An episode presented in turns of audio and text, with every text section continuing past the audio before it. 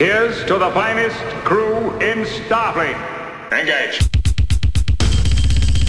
Captain Jean-Luc Picard of the USS Enterprise. Commander Benjamin Sisko, the Federation Starbase, Deep Space Nine. Welcome to The Greatest Generation. It's a Star Trek podcast from a couple of guys who are a little bit embarrassed to have a Star Trek podcast. I'm Ben Harrison. I'm Adam Pranica. Busy day, busy time of year for us. Yeah.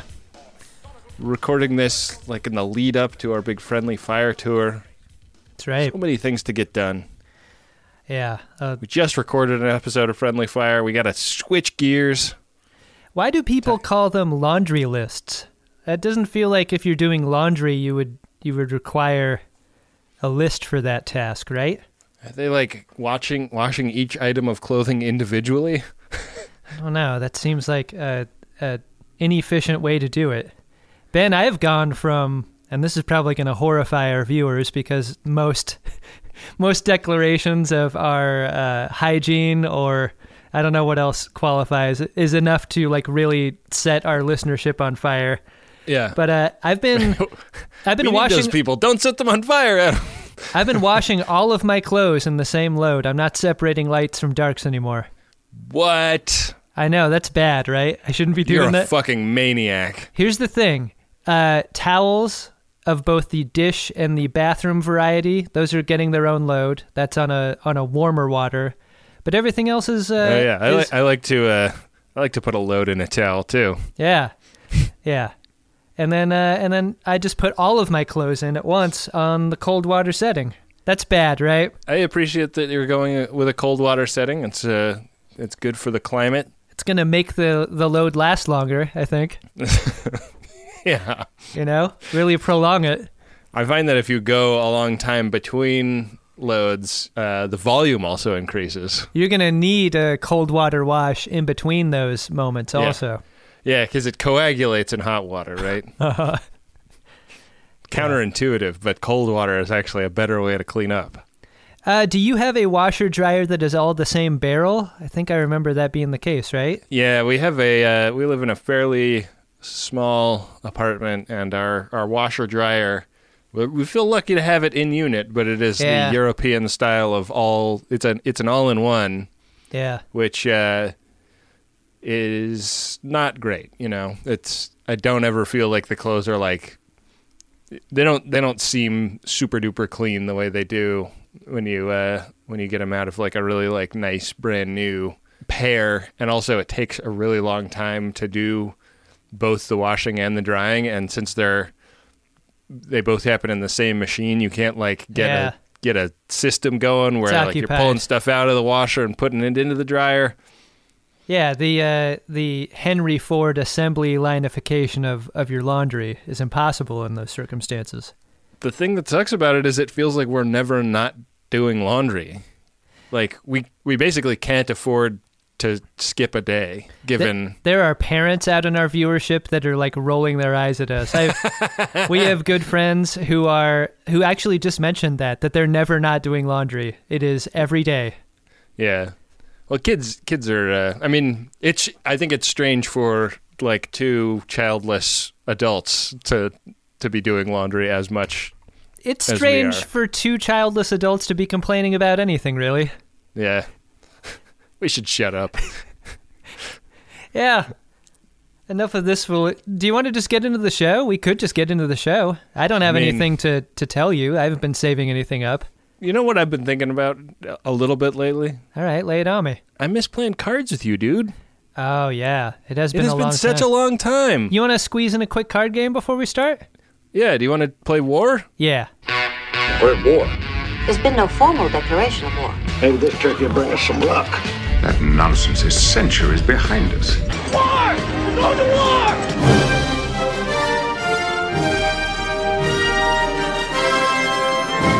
I grabbed for a couple of packs of the Rules of Acquisition customizable card game, Oh, limited edition expansion pack cards. I have a uh, I have a mirror mirror pack myself, so uh, All right. looks like we'll be doing one of our kind of asymmetric warfare games. You never know who's going to win, though, in this Never game. do. It's really more a matter of It's more a matter of like debate, isn't it? yeah, yeah. So 11 cards in a pack. I don't know if we want to do all 11. You get 11? I've got 9. I'm already losing. Wow, the, the Ferengis shortchanged you? That's hilarious. What a shock. You ready? Yeah. Three, two, one. I have a character named Devano. Yeah, it looks like a Romulan, but he's got some pretty intense headgear. Typical mid 23rd century Romulan medical staff. Authored several papers studying the effects of cloaking fields and other technology on Romulan physiology. Devano has integrity of 7, cunning of 7, and strength of 5. I uh I have Cassidy Yates. What? Which I'm just surprised, like I'm a little confused. I'm looking at the card and it doesn't look like Mirror Cassidy Yates. Uh, because it says that she is a freighter captain for Bajoran Ministry of Commerce. Wow. Oh wait, I, I mean this has to be right because she smuggled weapons for the Maquis in. Well, you're, you're not a you're not on a mirror pack. No, yeah, I guess not. So I'm I'm a legit Prime Universe Cassidy Yates. Wow. I She don't loves think there's any fucking competition here. I feel like I've been obliterated. I can add two card draws to cargo runs, Ben. Whoa. That's good. You want to run that cargo? you want to flip another Let's do it. three, two, one. Ben, I have an event, and that event is the 211th rule of acquisition. Here's how that goes. If you Everybody knows how that goes. don't, if you don't remember, employees are the rungs on the ladder of success. Don't hesitate to step on them. Oh, fun. That's just some vintage Ferengi writing right there. That sounds like uh, the employees of Quark's bar should unionize. Adam, I have a piece of equipment, and uh, I'm sure that you'll think you're you're sitting pretty, but this piece of equipment is a classic disruptor, standard phase disruption weapon used in the mid 23rd century. Technology shared between the Klingon and Romulan empires during their brief alliance in the late 2260s. So, uh, so I got a I got a gun. I think the gun is going to beat uh, an employee every time. Yeah. Like you want to talk about uh, about beating up the ladder of success. I think a gun would do the job. Yeah. Until there are reasonable background checks and, and some and some regulations in place to limit the sale of guns, they're gonna beat employees every time. Hmm. Flip another over? Yeah, let's do it. I should probably not say that because like there will probably be some horrifying mass shooting in between now and when we release the episode. Yeah, probably. Statistically, you're probably right. Three, two, one. My card is Karemma Vessel. It is a freighter. The oh, the Karemma conduct trade operations for the Dominion. Their vessels can be found throughout. That this is the Farmer Hoggett ship, is it not? Was he Oh, is it? Yeah, that was him. That was the episode where uh, a torp- an unexploded torpedo uh, crashed through the Defiant's hull, and it was Hanok and Quark that were left to Oh. uh, to disarm it. Yeah, he was a uh, he was a shrewd businessman, wasn't he? Oh, so this is one of the vessels they took into the atmosphere to avoid the Jem'Hadar ticks. So No kidding. uh, Does it give you stats on on the ship? Like uh, it does. Uh, I've got range of eight, weapons five, shield six. Okay, well, uh, I actually have something fairly comparable to that stats wise. I have Alliance Nor, which is uh, it looks like it looks like Deep Space Nine, the space station. It's a little picture of Deep Space Nine, ore mining and processing station, representative of facilities used by the Klingon slash Cardassian Alliance. Station has weapons of six and shields of thirty. Adam. Whoa, I think I like your chances against my Karemma freighter. Yeah. Although the Karemma just has to steer clear of the station and it's uh, no threat. Yeah, But I guess if they if they like went toe to toe, yeah, station probably comes out fairly unscathed with all them shields. right. Well, that's uh that's two to one. Do you want to make it best of five? Yeah, let's go ahead and do that. All right. The odds are against you, but maybe you can do it. Three, two, one. I have a uh, character named Romera Cal, typical of personal physicians employed by important alliance officials assigned to the intendant. surprised at how frequently she comes in for an exam. He's kind of a hunky Bajoran guy. Integrity of six, cunning of seven, strength of six. Hmm. So I have a Ferengi officer. He's DaiMon Prak, and he was in that Force of Nature TNG episode, uh, in which he, in exchange for repairs to a ship, provided sensor log readings of the missing USS Fleming. He's a DaiMon, that's a big deal. Yeah, so uh, he has integrity of six, kind of a surprise for any Ferengi. I don't think any Ferengi should have integrity above three. Uh, cunning of eight and strength of seven. So kind of a burly dude if you get a strength of seven, I think. What was his integrity? Six. Yeah, I think uh, I think numerically my guy edges you out just a, a little tiny bit. Yeah, I think so too. Uh, a fairly forgettable TNG episode. This was uh, notable because it was the warp drive speed limit ep. Oh, boring. Yeah, yeah. I think you got me, Ben. All right. Well, do you want to uh, do you want to get into the actual episode we came to talk about today? I do. Uh, there's probably not a lot of Ferengi action in this one, is there? Are there Ferengis in Deep Space Nine Season 4, Episode 12, Crossfire? Do you realize how incredible this is? No, of course you don't. Odo is kind of rolling out the red carpet for an unassuming Kira. One raktajino extra hot, two measures of kava. They have like a weekly meeting where they they do the police blotter. She doesn't get the local newspaper to read the police blotter. She actually goes and gets it straight from the horse's mouth. Hmm. But Odo is revealed to be like really like super anal about how set up his office is in anticipation of her arrival. It's very cute. He wants it to be perfect for her. I mean, it's a thin line between consideration and creepy, and I think Odo remains on the on the side of consideration, right? It's a thin blue line. I mean, you could read this scene as him doing it expressly to watch her make an O face after drinking her coffee, and that is not great. Ah. Right. Like, there's like a rack in on Odo's face and a rack in on Kira's face in this moment that make it seem all about that moment and less about making a friend happy and comfortable when taking a meeting with you. I wish I reveled this much in my sensory environment. Like like the implication here is that every morning when she takes her first sip of coffee, she has something that approaches orgasmic pleasure from it. Yeah, I mean, I think it's a good lesson for us all. Uh, we should try harder to enjoy the things that we uh, consume every day. And she really does it. I just I, every time I get a cup of coffee, I look at it and I say, "This coffee will not make me happy," and then I drink it. That's this a, coffee will not fix my relationship with my mother. That's a strange bit of uh, information to meditate on, Ben, but I'm not going to judge. they have a regular uh, review of the criminal activity report. And this is a thing where I have a feeling this could be a thing that is super enjoyable for everyone because it just sort of gives them bits to laugh about. All I do is Bits, bits, bits. no matter what. You'll never believe what happened on the docking ring. Yeah. And and check out this story from the promenade. Like it's less administrative and more social. it taps into the long history of small town police blotters and how funny they are. Right. You know, Right. A bit of information dropped in the scene is that Shakaar is coming to visit the station. I do want to talk a little bit about the crime that's discussed in this mm-hmm. episode because there's, I mean, there's that. There's like somebody is r- protesting Shakaar's arrival. He's some kind of political dissident that's putting up graffiti, but they also discuss a an alien who like got in a domestic violence incident with his wife. And I Uh-huh. guess the wife hit him, but yeah.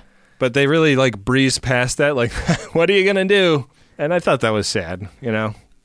Uh, I mean, they they sort of uh, make that the meat in the relationship sandwich story they're telling. Like, because Odo talks about catching them fucking on the promenade Right. not long before this, so it's it it just appears to be a, a glimpse into a tumultuous relationship. maybe that's what they're into. There's a little like light, uh, some some some rough stuff that they do as part of their sexual routine. Yeah, I mean, they didn't interrogate the degree to which consent was involved. So uh, Yeah. maybe it's maybe it's all above board. Who knows? I hope so. Yeah, you want to believe that. Yeah.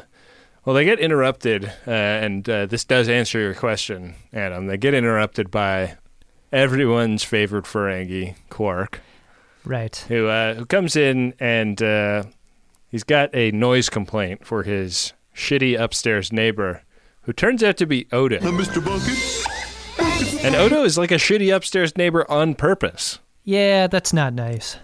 I don't. This makes me not like. I I think we all have deep misgivings about Quark, being that he has like attempted to sell everybody out multiple times and has done some like incredibly awful things, but. None of his many crimes rise to the level of being a bad neighbor, though.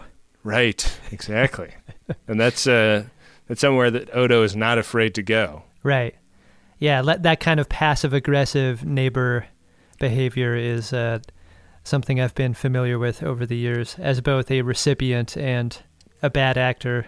Yeah. It's not easy. I mean, sometimes you can't help it, right? Like the building is just bad and Yeah. like there's nothing you can do to I, I in college I rented a, a crappy apartment with some buddies and I was studying for a test and I was apparently tapping a pencil on my desk and it was the the sound of my pencil tapping was transmitting through the desk and the floor into the apartment below to the extent that they came up to complain about the tapping.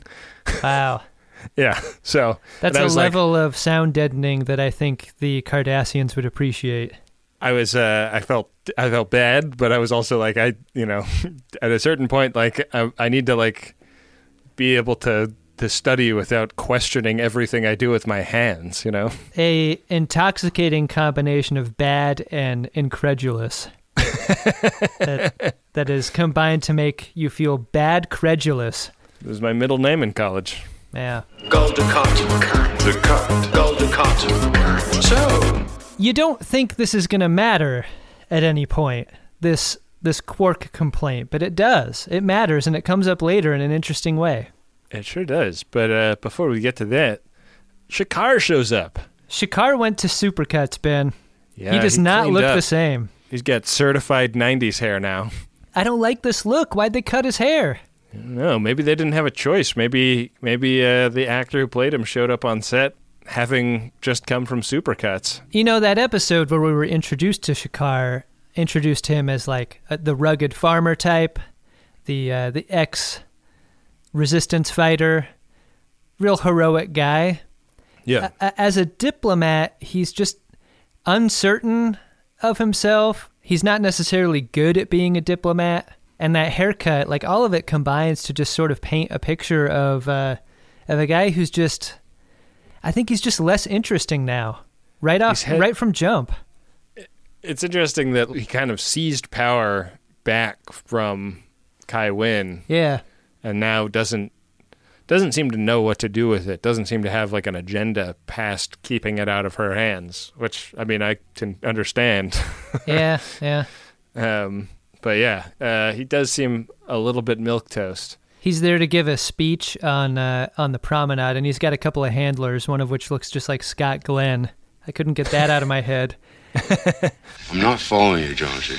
Weird timing because like he goes up to make a speech, and Odo uh, radios to Sisko saying that there's been a threat of assassination, like as it's going on concurrently. Right. Not a lot can be done about it now. And like and nothing is done about it. All we can do is go to theme, Ben. Yeah. Assassination threat to theme is what we do. Yeah. And Odo, after the theme, is is pissed that the speech went on after the threat was discovered. But Odo, like, he was mid speech. Like, are we are we expecting a end of Star Trek six, like jump on the mini tramp, Mr. President! take Shakaar to the floor to protect him from a flying bullet situation?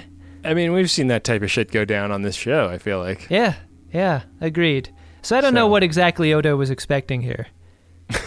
but Odo for the entire episode uh, is acting strangely. Yeah, it, it- he starts strange and gets gets stranger as we go. I mean, Yeah. the first thing that he does is is ream out Shakaar and his and his little helper, his adjutant, hmm and uh, and then you know they they realize like Shakaar's going to be around for a while, and they got to really like take the security situation seriously because there's a lot of cranky people in the Bajoran Cardassian part of space that they're in. There's there's angry Cardassians. There's angry uh, you know humans in the Maquis. There's there's e- extremist groups among the Bajorans. So the security situation is going to need a heavy, Adam. It's going to need somebody who's done security before. Someone whose only kryptonite is a door with a lock on it. Must be sealed. Yeah, enter Mr. Worf. That's exciting. Yeah. I love that one of the main security plans for Shakaar's visit is like a bucket brigade amount of security people on in the hallway to his quarters. Yeah. Like if you're gonna have to get through all 40 of us to get to his door, and I want to believe that that came from Worf because if you if you manage to get to the door, it's over. Yeah. He doesn't understand him. Yeah. And he, he expresses some real stress over adapting his security thinking to a Deep Space Nine context because a lot of coming and going is a part of life on Deep Space Nine, and Worf is used to a kind of contained system where he can keep an eye on stuff that uh, that enters the ship fairly easily. Providing security was difficult enough aboard the Enterprise. This conversation between Odo and Worf, I think, is my favorite part of this episode, where they compare notes about what station life is like and how irritating it is. Yeah, It's so fun. they're really like bonding over being ultra anal. Yeah, they're bonding over being bad friends too, because because Worf is like, God, you know what pisses me off is uh, is that great hang and all around good person Miles O'Brien coming over. like, give me a break. How do I get that guy to leave? And Odo's like, Well, you just don't invite him in. All he wants to do is share beer and be chill. Yeah, you you need to make a guy like that uncomfortable. Like you're gonna you're not gonna be a Keiko, but you can you can be Keiko adjacent. You can put him ill at ease, and he'll want to come over less often. Yeah. Yeah, I I love the bonding that Odo and Worf have in this scene. It's probably the only high point to their relationship in it, It- because the rest of it is pretty contentious. It's a little bit of a Seinfeld thing. Like they, they don't like the pop in. Yeah. Yeah. She likes the pop in. I've told her how I hate the pop in. He likes the pop in too. That's probably because he knows you from the Enterprise. Just popped in now. I'm a big poppin' guy. He is. What about Kramer? Oh, huge poppin' guy. Precisely. But if you're if you're writing like uh, misanthropes, uh, Yeah. modeling your characters off of Seinfeld is not a bad idea. no, not at all. Shakaar presents kind of a security issue throughout the ep because he is down with the idea of needing security, but he still wants to be a free man. And so he likes to do things that are unplanned, like go on walks to places or visit a shrine on the station unannounced. Like he just wants Yeah. a, he wants to be permitted a little bit of freedom, and uh, this is making Odo and Worf's job difficult. Yeah, my wife uh, works in politics and has spent uh, quite a bit of her career lately, like doing stuff like making sure a place is not going to be controversial if a politician shows up there, mm-hmm. and and like there, there's so much thinking about what goes into selecting just like something that a a prominent politician is going to visit, mm-hmm. and it always like really blows my mind hearing her talk about it because it's it's like like if you get to a certain level in politics, you basically can't exercise the kind of freedom that Shakaar is, is exercising. You can't just walk out of your house and down the street and into a store. Like somebody needs to look into everything about that and make sure it's okay for a million different reasons. It's the Winston Churchill problem. Right. Like how can you how can you represent people and not be a man of the people? I mean, if if you're going to legislate for common cause, you want to know what the commoners want, Right. and that seems to be part of his angle. Shakaar has an interesting relationship with Odo from Jump in that like much in the same way that like I've told you, oh, you're gonna love hanging out with this friend when we go out and and hang out while you're up here. Like Uh-huh. the the the referral friendship that that Odo represents to him is interesting because Kira says Odo's great, you're gonna love him. Like let him protect you. He's one of my best friends. And Shakaar's like, you know, you're really weird, Odo, but Kira. Like, I, like I put a lot of weight in what Kira says, so what's good with her is good with me. I mean, that's kind of the origin story of our friendship, right? When, Yeah, uh, totally. When John Roderick introduced us, we were like, uh, I guess we are best friends now. Yeah, yeah, that's that carries a lot of weight. That referral sure Yeah. So Shakaar is like doing a, a little like meet and greet in front of the Bajoran shrine. There's like a a moment where Odo's spidey senses start tingling when a woman like stoops over, but he realizes she's just picking up a baby. But that So- baby has a gun. And that baby shoots and kills Shakaar. and because of the way the Bajoran government works, that baby is now the first minister. You think Shakaar walks down the promenade? He he he looks left. He sees Quarks. He looks right. He sees the shrine, and he's like, God, sure would like to uh, play some Dabo right now. Look at those babes in there. I know that'd be super fun. Yeah. God, work sucks. What Shakaar is on the station to do is make some arrangements for how the Bajorans are going to enter the Federation. Right. Yeah, there's some negotiating to be done. And and uh, and when you have a conference like this, there's a lot of uh, there's a lot of social gatherings attendant to it, and uh, and so we get like a we get like a party scene. Quark is the uh, is the catering to this party scene, Mhm. but it seems like mostly kind of like Bajoran and Federation dignitaries in attendance. I feel Um, like Kira got a new costume for this, the dress costume for formal events. yeah, It's, inter- it's I, uh, weird to see her in blue and not uh, and not burgundy, you know? Yeah, and she keeps it on for like I mean, Yeah. the everybody else put on their their dress uniform for Shakaar's arrival, but she's like in this lavender getup for most of the episode. I feel like. She looks great and everyone does. I wish there were more occasions to wear the dress uniforms. I think I think it's cool just giving all the characters a different look. I thought in this scene she was a little flirty with the adjutant guy. Oh, you better be good. I'm terrible. I thought the same. But you know, it's weird, right? It's it's sometimes it's easy to confuse flirty with just being a cool hang and a nice person, and that's shitty Yeah. I think often for women. Like and it's unfortunate that that was an easy read in that moment. She's just a friendly barista. She Yeah, needs yeah. needs a tip, not uh, not your phone number. Right, exactly. And that's God damn it! So I'm the asshole. Is what you're saying? No, I don't think so because I think I think there is a moment where the Scott Glenn adjutant character is like kind of playing that game too, but I think they're just playing that god, like these things are so stuffy, at least we can have a little bit of fun. Like that was neat. I think they were they were exchanging that currency over flirtatious currency. Yeah. Well, and he walks off, and then she walks up to Odo, and it's kind of a similar vibe. Like Odo is like taking everything super seriously, and she kind of she kind of lets the pressure out of that tire. You know. Yeah. Yeah. Do you have to stare like that? I think it's making people nervous. She uh, asks him about his belt. Mhm. I really like this special effect of him morphing a belt onto his jacket. He uh he's like a children's magician sometimes with with the drama he gives to these moments. I half expected him to like put his thumb in his mouth and blow his cheeks out while he made the and they, belt appear. and they actually fill the room. yeah. yeah. I mean, He is charming when he wants to be, and this is like one of the rare moments where Odo is charming in this moment. yeah, like he's a little nervous, but he kind of overcomes it to put that charm on. Yeah. Yeah, braided leather belt is never cool though, Odo. Those days are long gone. Yeah, it's not 1994. But I mean, this is emblematic of a theme that we'll see for the rest of the episode, which is Kira innocently mentioning something, you know, of note. Like she notices something about him, and then he wants to make her happy. Yeah. And uh, and that's a tension that ends up being pretty destructive.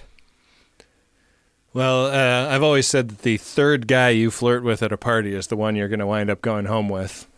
Yeah, I mean, uh, if only if only Kira had popped a cork and hit Odo with it, they could have enjoyed a glass of champagne uh, later Yeah. on. But instead, uh, she uh, she like is heading out, and Shakaar is like, "Hey, where are you? Where are you going so fast?" And uh, and they leave together at him. To be quite honest about it, I was in a pail. A bucket. A pail. Mr. Bucket, I have to revert back to my living state. I don't use the bucket anymore. Odo can't have this for a variety of reasons. It's a security problem, but also like he's protective of her and he sees the beginning of a cozy relationship that is threatening to him. One of the things I really liked about the way this scene was blocked was that Quark clocks what Yeah. Odo is doing in this scene. Like he he he reads it for what it is and not what Odo is trying to present it as. Yeah. And you you get that whole thing. I almost thought they could have gone in the direction of like Quark also is madly in love with Kira and realizes that Odo is among his competition. Yeah. I mean, these are some matters that I want to interrogate with you as the episode goes on because, like, the way that a lot of this plays out makes me feel like you could make the case that that Odo considers himself an incel and he's and his jealousy of Shakaar is such that like it's it's so destructive to him that he ends up burning himself in the fire that he creates, you know, as a result. Like he just destroys himself over this. Yeah. And you could view Odo's actions in that way and it makes him terrible. Yeah, I mean, it But doesn't help. They they show him scrolling through some of the more unsavory parts of Reddit in his office Yeah. later. I mean, but at the same time, the depiction of someone who has a crush on someone else and then that person becomes interested in a different person who isn't you, like that shit happens all the time. And it's hard. And Yeah, I- and Odo shows us how hard that is. So what I'm trying to say is like there's a you could look at this through very dark glasses and it could change your opinion of Odo or you could view it as a little more innocent than that.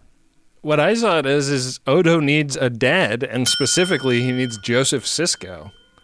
Wow. This was something that was described explicitly in the last episode, a time when Ben Sisko was real sprung on a girl and was like letting it eat him alive. And his dad came and said, just like, you got to go, you know, you got to do something about it. There's Wow. no, there's no sitting and marinating in it. It's a Neffie Beaumont kind of thing. Neffie Beaumont. What a crush I had on her. A Joe Sisko callback. I love it. Yeah. That's the advice. You know, you'd think all the time about how alone Odo has to feel and the isolation he's got to feel on the station as being the only one of his kind. But the the element I don't often think about is is how anything maternal or paternal is something is a relationship that he doesn't have. No one gives him advice or tells him how to be. He had he had that guy in the lab a long time ago, and then he has a few of his friendships on the station, and that's it. Yeah. And he kind of rejected the guy in the, the lab guy. I mean, for good reason. That guy didn't really have a lot to offer Odo in terms of like parental Yeah, uh, advice, showing him the way. yeah. He needs a he needs a model, a model of good behavior is what he needs. Yeah, and not just a model that he can perfectly mimic the shape of. Right. He's a little like Data in that way. You really feel for him in in the scene where he's like going through this, and Shakaar winds up asking him for advice about what to do about Kira. Yeah, that was really devastating, right? Wow. Oh man, And it's hard because like Odo's never fun. He's never fun to be around or necessarily easy as a hang. And he Yeah. gets so much time just that's the one thing you can say about Shakaar. Shakaar's pretty milk toasty in this episode, but Shakaar also has like just an easy vibe about him. He's not Yeah, really he's worked up about shit. And that is chill is not what Odo is. Ever. no, he has no chill. Yeah. Shakaar is uh is, is in the scene like confesses that he has some feelings for Kira and isn't sure where where to place them, Yeah. How to move on it. I'm afraid to say anything because it, it might ruin our friendship. Uh, Odo suggests, oh, maybe she's still like bent out of shape over uh, Vedek Bareil and needs needs more time. there's a puzzle that Chikara is very innocently trying to solve. He doesn't realize how much pain he's inflicting on Odo in using Odo as the sounding board. Right. Because in Chikara's defense, Odo has never made his feelings clear to anyone. Right. The only the only time he ever made his feelings clear was in that cave, and it wasn't really Kira. Yeah. It was uh, it was Change Leader. Right. Shakaar articulates his feelings for Kira that could be Odo's feelings exactly. Like all of his concerns about blowing up a friendship, possibly being the risk of, of sharing his true feelings with her, like they might as well be thoughts ripped out of Odo's mind. Yeah. And that's what makes it so painful is like Odo's sitting there like, God, like, how do you know? How do you know all this? Yeah. It should bring them closer, but it just can't. It can't because it makes them competition. There are movies and TV plots where two guys that both love the same girl like get in league with each other in some way, like Mhm. to knock out the I don't know the other guy that she's with or Mhm. something. And this never kind of indulges in that storyline. Like Right. all of this is is much more realistically isolating for Odo. It makes him feel like there's nobody he can go to, which is why it's like it's such a fun twist of irony that Quark is the one to confront him about this. Yeah. Yeah, I like that. That was a great choice by this script to make him that mouthpiece. You are in a bad mood today. They're like prepping for the big conference in the wardroom, and Odo's like finding Ferengi listening devices that Quark has stuck in the bowl of fruit. But uh, Quark is also, you know, unearthing Odo's uh, Odo's dirty business. That fruit looked overripe to me, Ben. Get those get those brown streak bananas out of there. They're brown streak, but they're also green. Yeah, weird. Are they are they those like apple bananas, the like little miniature ones? Because they also didn't seem like very long. I don't know. I don't know what it is, but it didn't seem very appetizing to me. Maybe That's probably why Quark hid the listening device there. He knew no one was going to go for a piece of fruit. Are they, it's just a still life. still still life with listening device. Yeah, That famous painting. yeah, one of the best. You gotta, they they rope that one off though. You can't get too close. Yeah. Quark in this scene calls him out on his bad mood and knows exactly the reason why. And Odo, being confronted with the truth, reacts poorly. Yeah. this is not uh, not necessarily a great look for him. This is emblematic of everything about Odo. Like, I think Quark in this scene could provide some comfort. Like, if he's if he's outed by Quark for his unrequited love for Kira, there's a moment in there where where Odo could be like, I don't know what to do, man. Like, you you're a bartender. Tell me anything about what relationships are like. Quark is a wealth of knowledge in this area, and Odo instead chooses to be uh, embarrassed. Yeah, And- he can't be vulnerable with anyone, Yeah. and least of all Quark. Yeah. Yeah. I mean, I understand their professional relationship makes that impossible, but I think Quark has so much advice to give if Odo would only be curious. Yeah. And it's not like Odo is making fun of him over it either. He's just astonished that he figured out the truth. Like he's not he's not throwing it in Odo's face, I don't think. No. No. I think that's there's a di- I mean, that's crucial, I think. Come to Fort Alvarin, come to Fort What are you doing? What, what, what are you doing? Mind what you're doing now.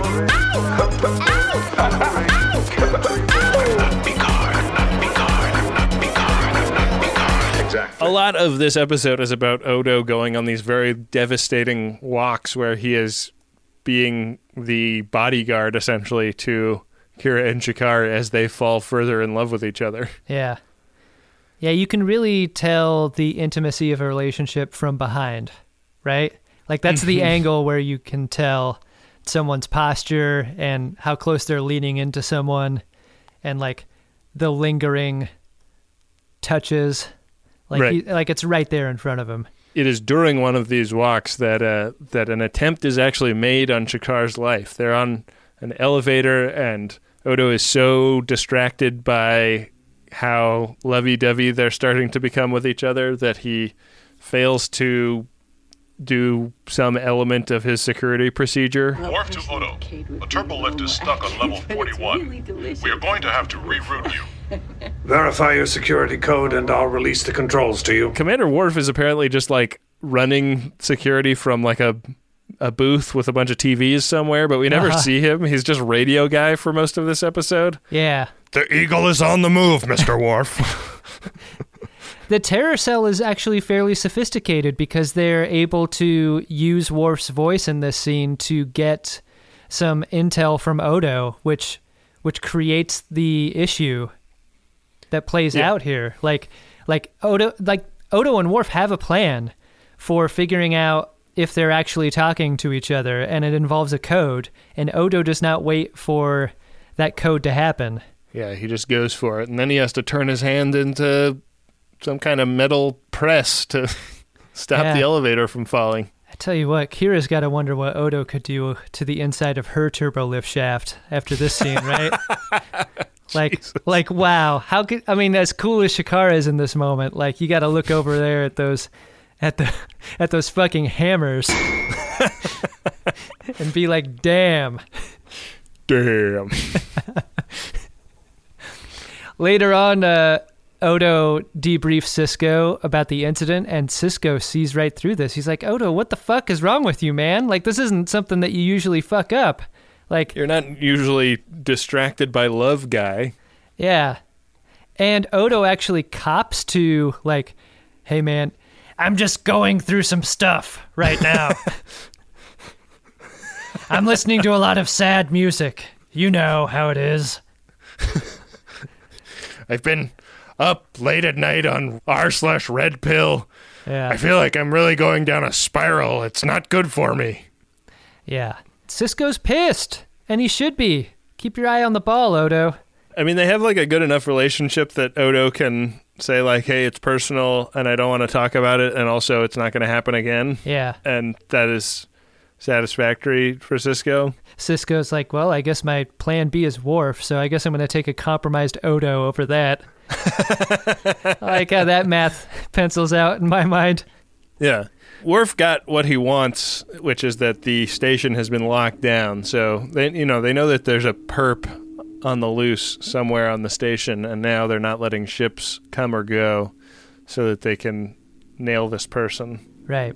There are a lot of Odo's behaviors that could be seen through a creepy lens. Maybe the most creepy part is when Odo stations himself outside of Kira's quarters all night while Shakaar's inside. And what's going on here seems pretty pervy. because he relieves the doorman and uh, takes the rest of his shift. And man, I I think it's gross to think that he just wants to be close to it during.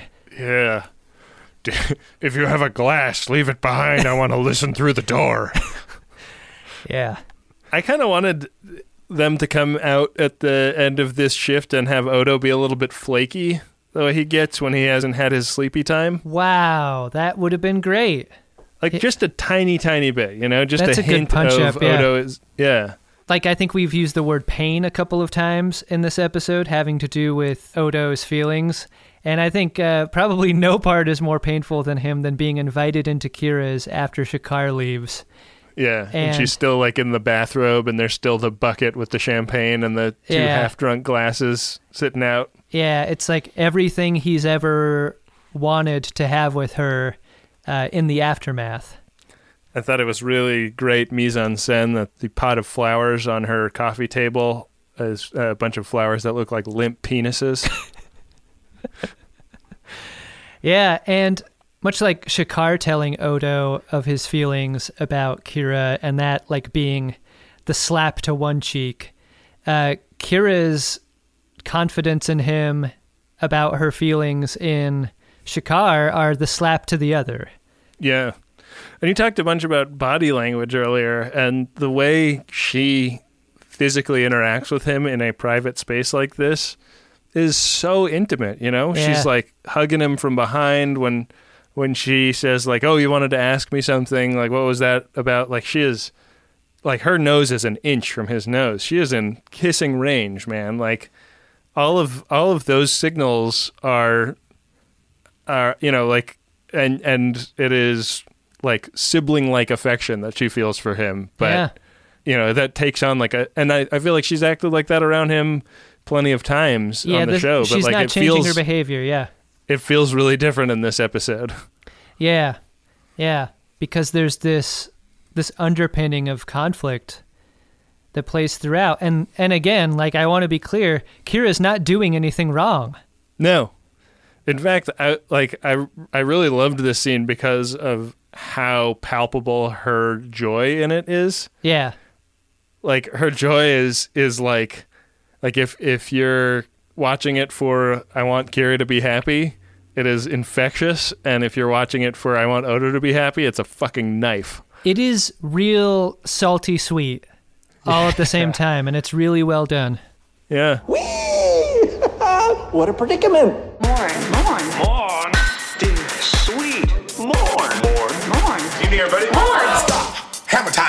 Odo gets back to his office uh, where Worf has finished the security. What'd he do? He was responsible for the attack on First Minister Shakaar. What? They're, they're locking him up. Odo's just like, all right, I'll take your word for it.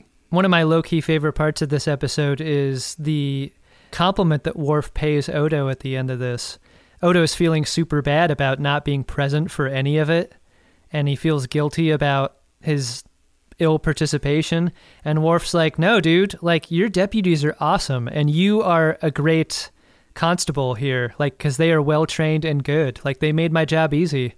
And that's, uh, that's like what you want to hear if you're a boss, right? Yeah. You got to your team is whipped into shape. But it doesn't make him feel any better because he is still reeling from the morning with Kira, and so he decides to take it out on his quarters. Yeah.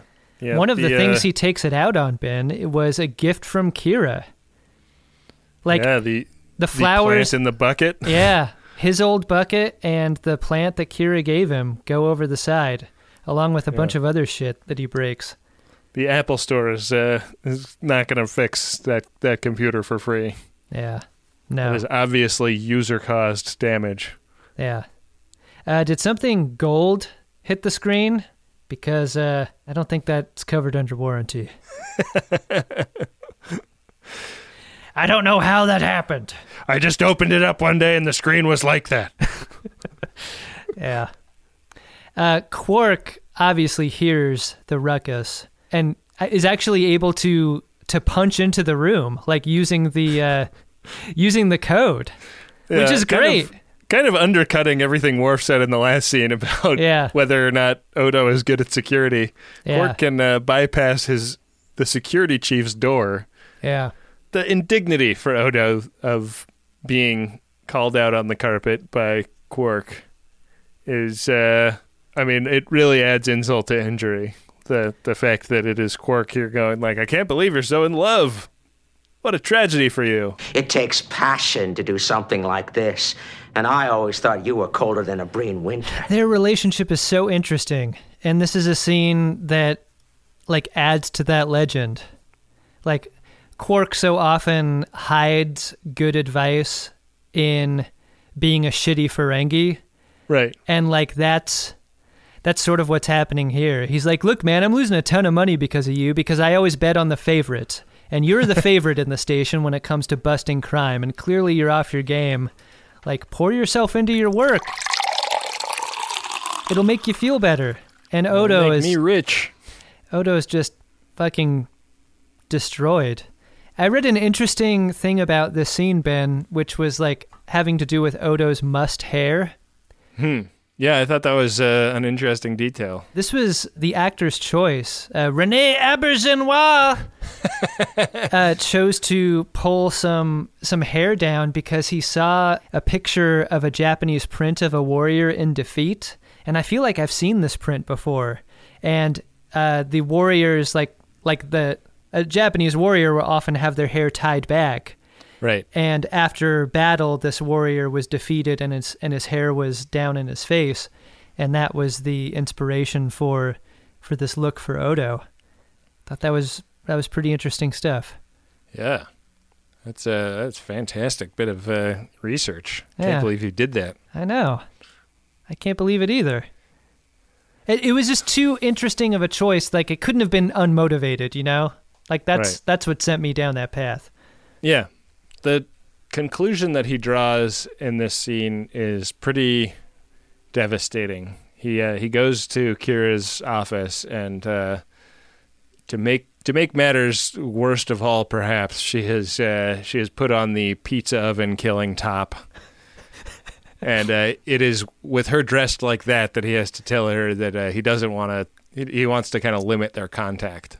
You know, I think there was a thought when he walked in about turning himself into a pizza oven for the conversation. and then he saw what she was wearing and he's like, "Oh, that was close." Never mind.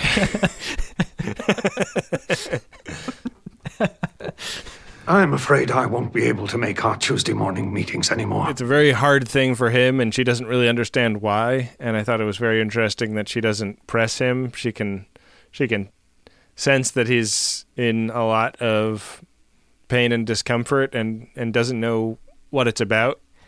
Do you But- Hold on a second. Do you think that she doesn't know what it's about or do you think she knows what it's about? I don't think she knows. I'm not as confident as you are about that. Another question I wanted to ask you was Do you think Odo came there at first to tell her that he loved her and then got cold feet and instead pivoted into making less time?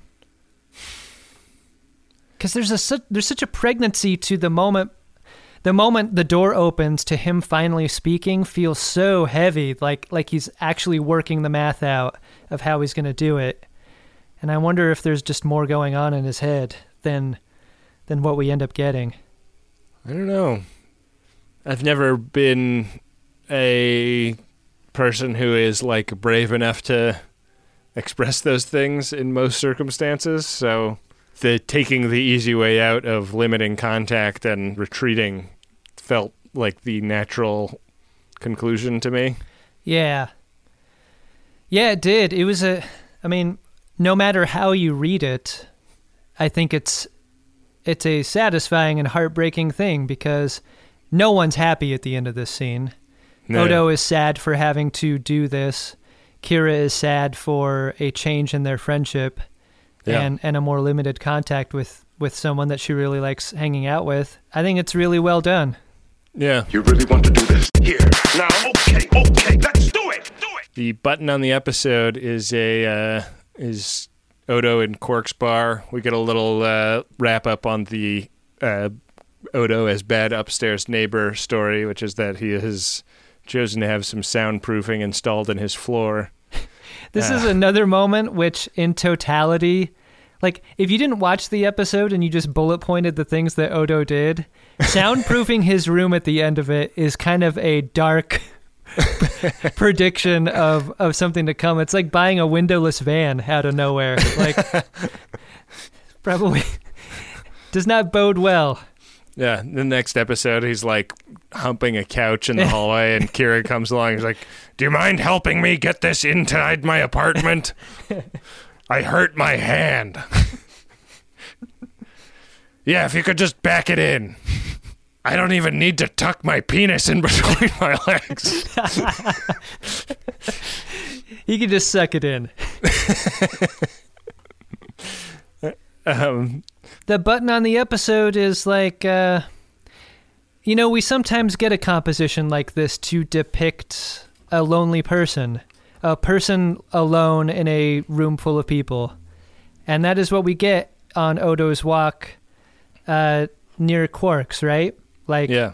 like he is he is maybe as alone as he's ever been and surrounded by the people that he is there to protect and occasionally befriend. It's uh kind of a uh, like not a happy ending certainly Certainly not. He's kind of repelled from the room by Kira and Shakaar being in there goofing around and having a great time with each other.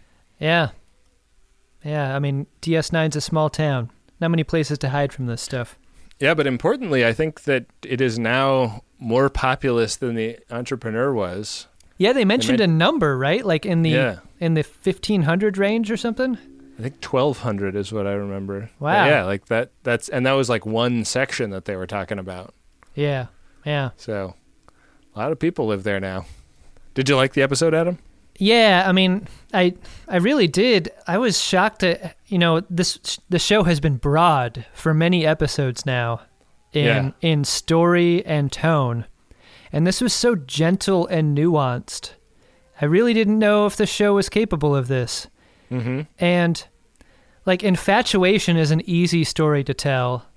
You see it all the time, and it's much easier of a story to tell than a story about a person who is frustrated because he doesn't allow because this person doesn't allow themselves to try something that they want to try. Like that's extremely difficult as a story compared to infatuation. There's a million rom-com movies that are about infatuation.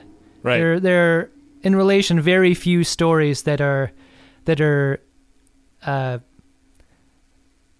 that are more quietly told in the way this one is, and and stories that tell that end like this one does, with the regret of an action not taken, and Yeah. and the and the glimpse of a future that that doesn't really give a a person much hope, and that's what makes this episode tough because like there's not a lot of hope for Odo right now, and as hard as that is to experience, it made it a very good episode. I think that um, the fact that they depict it, as you say, as infatuation, but also don't, it doesn't become a core element of his identity or something that he blames her for. Right. Is also really strong. Like, there's plenty of times where It like degrosses it too, Yeah. right? Very specifically. if that turned into kind of like an outward anger, it it would be real nasty. And instead, it's about him kind of coming up against a a personal limitation. And you know, for a character with as many like magical capabilities as he has, that's a a, a big challenge, I'm sure. He never weaponizes her kindness against her in a, but what about when you did this and you come over all the time and you gave me Right. that hug from behind? Like, what was that supposed to mean? Like, he never does that. And I think that is so fucking crucial to us not thinking Odo's a piece of shit. He's a guy Yep. with a crush. Yeah. Yeah. A guy with a crush that didn't act on it, but also doesn't blame that on the girl he had the crush on. Not acting on a crush is Odo's resting state. If if the if the crush is experiencing a life that contains a multitude of interesting experiences, like that's what he's doing. He's making this choice at every turn with a lot of circumstances. Yeah. And like that's the greatest form of of like human tragedy is like you look back on your life and it's full of regrets for not doing shit. Like he's he's adding up a lot of years here Yeah. and uh and the math isn't kind, I want to live a life of no regrets. right? That's why I want to go check out our P1s. No regrets. Priority 1 message from Starfleet coming in on secured channel. Need a supplemental income. Supplemental income? Supplemental. Supplemental. Yeah, it's extra. By the interest alone could be enough to buy this ship. Adam, we got a couple of priority one messages here. The first is of a promotional nature. All right. It goes like this Do you think Ode to Spot is a pretty good poem? Nope. Porth- is Porthos your favorite character in Enterprise? Yes. Have you not deleted your Facebook yet? No. Come join the Pets of DeSoto. We're a Facebook group filled with pet pictures, weird video replies, and some stupid memes. Wow. So pilot your runabout over to Pets of DeSoto.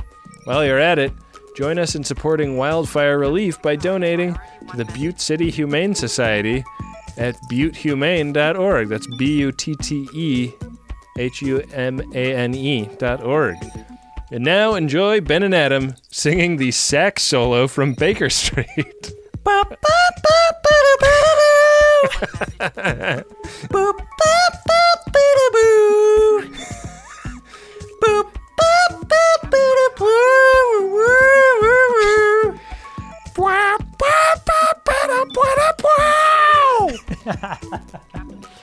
Join the Pets of DeSoto on Facebook. Donate to buttehumane.org. Wow, I love this. I love uh, I love Friends of DeSoto getting together uh, for great causes, and also sharing pet pictures. But wow, way to bring the team together. Do some good do. work. I do really like a cute pet picture. Yeah. But uh, but yeah, the uh, this looks like uh, Chico, California, is where the Butte Humane Society is, and uh, they're uh, that is definitely a part of the country that is dealing with fires all the time, and uh, and that that hits animals as well. So uh, Right. really great cause, and I'm uh, I'm glad some FODs are banding together to support something like that. Yeah, me too. Uh, one more time, where can you find those guys? It's buttehumane.org. B U T T E H U M A N E dot org. Wow, good work. Good work over there. Uh, our second priority one message is of a personal nature. It is from She Who Does Burlesque. And it is for Jude. The message goes like this Even though you've kind of ghosted me as of writing this P1, I can't be mad since you introduced me to Greatest Gen. Wow. And then in parentheses, also, it's your prerogative. Continues. Yeah, fair. I thought it might make you smile to hear a P1 for you, so here it is. You're cool and sexy, and I hope everything with you is awesome. Text me if you want some cookies. Hey, that's nice. That is nice. You know, sometimes things work out, sometimes they don't. She who does burlesque has a has a pretty live and let live perspective on this. Right. And if and if Jude like doesn't want uh, any further contact with she who does burlesque, like plausible deniability, right? Oh, I must have missed that episode. I guess so. Yeah. Yeah. I like it. Adult relationships happening among our uh, friends of DeSoto. And and unlike Odo, like you know, making their feel, you know, being vulnerable with your feelings. Yeah.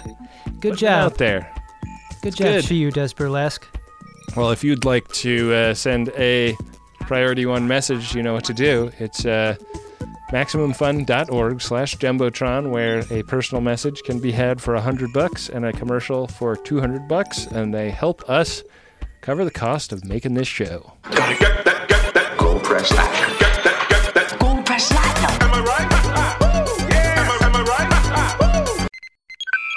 You might have heard us talk about Squarespace before, and you're thinking, what do I need a website for?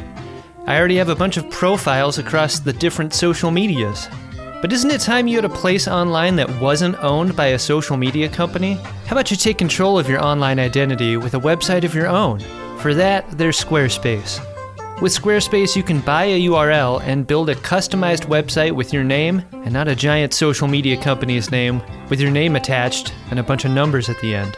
With Squarespace, you can have a place on the internet personalized to your aesthetic that lets you tell people about who you are instead of an algorithm. And the best part is, you don't have to be an experienced designer or a web page creator to make something great because Squarespace is always there for you with their award winning 24 x 7 customer support. Don't settle for being another company's product. Be your own product with a website that's all you with Squarespace. Go to squarespace.com for a free trial, and when you're ready to launch, use the offer code SCARVES to save 10% off your first purchase of a website or domain. That's squarespace.com. The code is SCARVES. Think it, dream it, make it with Squarespace. A good time so often has a downside, doesn't it? Especially when it comes to stuff that you put in your birdie. We've all been hungover before. I mean, many of us have, I guess. Or we've had too much jazz in our gummy. And that sucks, right? Because you don't think about the time after the good time that you've been trying to have a good time. That's why I like Lumi Labs so much. It's the predictability. Through painstaking trial and error, I have found my perfect dose. It's what I can depend on when I can use a little more chill, a little help getting into a creative headspace, and I don't need to have too much fun doing whatever it is I need to be doing. And I'm so glad that Microdose is available nationwide. That means just about anyone can try it. To learn more about microdosing THC, go to microdose.com and use the code SCARVES to get free shipping and 30% off your first order. Again, that's microdose.com and the code is SCARVES. Back for another game. You know it. What's going on? Just one more week till Max Fun Drive. Hard to believe. It's been a heck of a year since the last one. We're now a worker owned co op. We raised $50,000 for charity last year. And we've added a bunch of awesome new shows. But do you think we're ready to do it again? Absolutely. Lovely new gifts are lined up. The episodes will be amazing. And wait till everyone hears the bonus content. Yeah, plus they know to go to MaximumFun.org slash newsletter, so they're getting all the news. Oh, like that meetup day is on Thursday, March 21st. Then what's bothering you? Me? Oh, nothing. We're all set for Max Fun Drive to start on Monday, March 18th. I just didn't want you to see this coming. Check. What? Hang on. Most of the plants humans eat are technically grass. Most of the asphalt we drive on is almost a liquid. The formula of WD 40 is San Diego's greatest secret. Zippers were invented by a Swedish immigrant love story. On the podcast Secretly Incredibly Fascinating, we explore this type of amazing stuff. Stuff about ordinary topics like cabbage and batteries and socks. Topics you'd never expect to be the title of the podcast Secretly Incredibly Fascinating. Find us by searching for the word secretly in your podcast app and at MaximumFun.org. Press that. Press platinum, platinum, platinum, platinum, platinum. Press platinum. Hey, Adam. What's that, Ben? Did you find yourself a drunk Shimoda? Drunk Shimoda! More like drunk Shimodo. Jesus. Yeah, it's Odo for me. I mean, and and it's not like I don't want to cut the guy down because he's hurting, but uh, you gotta you gotta say what you want to say, man. Like, yeah, you gotta you gotta take that Joe Sisko advice. You gotta do that. You know, it sounds like Joe Sisko wants some people to talk to. He needs it clearly because he won't leave his his restaurant customers alone. Uh, ben Sisko should have put him in touch with Pops. Get a get a nice uh, FaceTime relationship going between the two, where uh, where Joe could share some advice. Yeah, that's not a bad idea. Yeah. So uh, that's my Shimoda. What about you, Ben? Uh, my Shimoda is Quark for that uh, terrible bug placement. Uh, I liked the idea of a bug in a bowl of fruit. Yeah. But uh, but it was like on top of a banana that was under the first layer of fruit. Like Odo picked up one thing and the bug was right there. That's not smart, Quark. Quark is Ferengi smart in a lot of ways, but he is not spy smart. in- No, he in, any way. not. I mean, I guess he broke into Odo's quarters. That's being spy smart. Yeah. So I don't know. It, it- it's a he's kind of a moving target in terms of his intelligence, right? I think that's the best way to think about it. Well, uh, what do we have coming up on the next episode, Ben? Oh, well, on the next episode, season four, episode 13, Return to Grace, a demoted Dukat enlists Kira's aid in regaining his former status in the Cardassian Empire. Hmm. I I wonder if this is fallout for going home with his daughter who was in a mining camp or whatever. The interview for Dukat's happening, and they're like, "Well, you do, do you have any ref, uh, references or anything?" and Dukat's like, "Well, you're not going to believe this." yeah, interesting. All right, I uh, I like Gul Dukat as an interesting character, so let's uh, let's bring him back. That sounds fun. Are we going to be uh, watching this episode in a particular way? Well, let's uh, head over to gagh.biz slash game, where the game of buttholes, the will of the prophets, can be found. This is a wheel of fate for this show. Uh, currently, our runabout is on square nine. It's right on the doorstep of a Coco No No episode. We could also hit a fuck it, we'll do it live episode, which would be very complicated. Yeah, to that would be kind of a nightmare, to be Yeah. honest. You're required to learn as you play. Roll. But here we go. I'm going to roll the dice. Chula! Did I win? Hardly. Oh, thank goodness, Adam. We skipped over. Fuck it, we'll do it live. We're on square 13. And that is a regular old episode, yeah? It sure is. So, uh, next time we will be regularing I love it. I, it it's so hard. You've always aspired stay to be regular. Yeah. Aspirational regularity is. Uh, it, I mean, it's a lifetime journey, Ben. This Is what I'm Yeah. trying to say. Yeah. I gotta know if I'll ever get to that destination, but it's worth trying. For sure. We got to thank all the friends of DeSoto who go to MaximumFun.org slash donate and uh, contribute on a monthly basis to make this show possible. Couldn't do it without you. God, we have so many people to thank that just help with the enjoyment of our show. I think the people that I think about most often in this capacity are the ones who like make sidecar artwork for us, like the J.J. Lendels of the world who makes the movie posters and the uh, and the Bill Tillys who makes the uh, the playing cards. Like every week, something new and fun to see. Yeah. Pretty great. Uh, we we got to thank Adam Ragusea, who makes all the custom theme music for the show. Uh, you can check out his amazing cooking YouTube channel. Yeah, Uh, definitely do. Just search Adam Ragusea on YouTube. Make yourself Um, a great steak or a chicken parm or uh, any number of things. I think he's got like a dozen recipes up now. Yeah. Some good pizza. Yeah. I, Um, I haven't made that pizza yet, but I want to. Make that pizza. Yeah. And uh, we should thank Dark Materia, who made the original theme music for our program. Hey, you know what? What? If you haven't left a five star review of the show, I think you need to go over there right now and do it. Just get it done. Go get it done. Just It's make it happen. Two minutes max. Five stars and then a thing you like about Ben and a thing you like about me. That's all. That's all you need to do. That's not so hard, is it? It is not hard. I could think of literally a dozen great things about Ben and zero things about me. You, you, the reviewer of the show, are not either of us, so you'll probably have an easier time coming out up with stuff for both. Check out the other shows on the Maximum Fun Network, including our shows, The Greatest Discovery and Friendly Fire. And check out Friendly Fire live on tour. Uh, you can get tickets for that at friendlyfire.fm slash live. You're gonna love seeing Friendly Fire live, and if you haven't lis- listened to the show by now, uh, get into it. It is a ton of fun. People love it. Indeed. With that, we'll be back at you next time with another great episode of Star Trek Deep Space Nine and an episode of The Greatest Generation Deep Space Nine, which is just kind of always looking for the outline of Gul Dukat's dick now. it's kind of a thing, Ben. Yeah, it's it's a thing. He's he's just always hanging dong. Guy loves showing that dick off.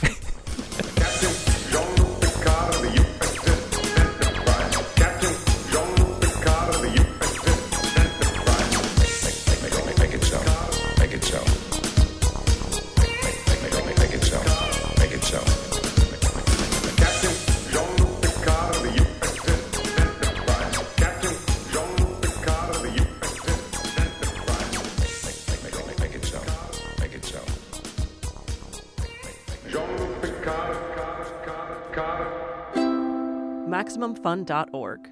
Comedy and culture. Artist owned. Audience supported.